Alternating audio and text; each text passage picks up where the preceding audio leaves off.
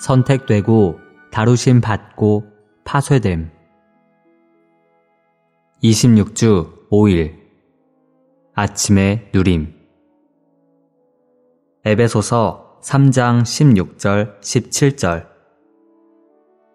아버지께서 그분의 영광의 풍성을 따라 그분의 영을 통하여 능력으로 여러분을 강하게 하셔서 속사람에 이르게 하시고 믿음을 통하여 그리스도께서 여러분의 마음에 거처를 정하시게 하시며 여러분이 사랑 안에서 뿌리를 내리고 털을 잡아서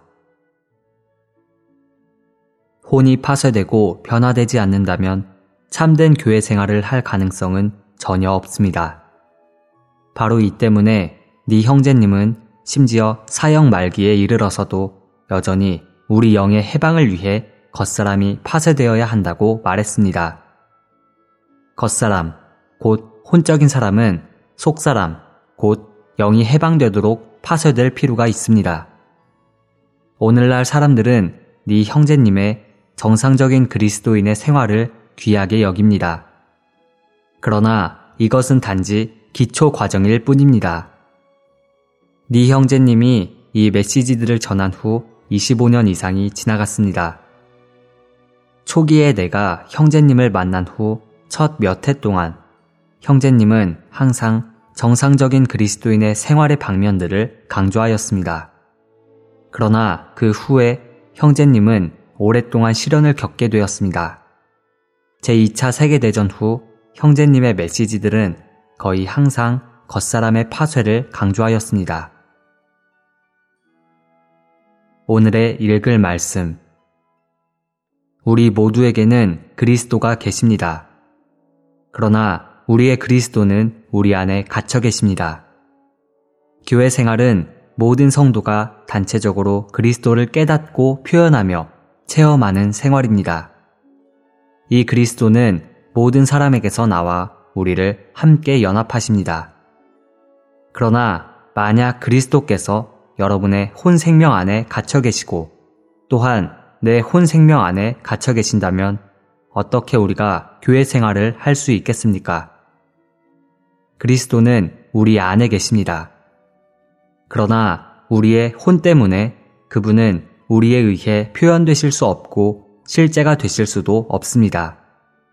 바로 이 때문에 우리는 속사람에 이르도록 강하게 될 필요가 있습니다. 그럴 때 그리스도는 우리를 충만하게 하실 것이고 안에서부터 확산되시어 우리의 마음을 차지하실 것입니다. 혼은 굴복되고 부서질 것이며 혼의 모든 부분은 새롭게 될 것입니다. 그럴 때 그리스도는 표현되실 것입니다. 우리가 하나인 것은 바로 이 그리스도에 의해서입니다. 하나님의 생명이 순수하게 흘러나오기 위해서 우리는 반드시 파쇄되어야 합니다. 그러므로 다른 이들에게 신성한 생명을 공급하는 것을 고려할 때마다 우리는 우리 자신이 파쇄되었는지에 주의를 기울여야 합니다.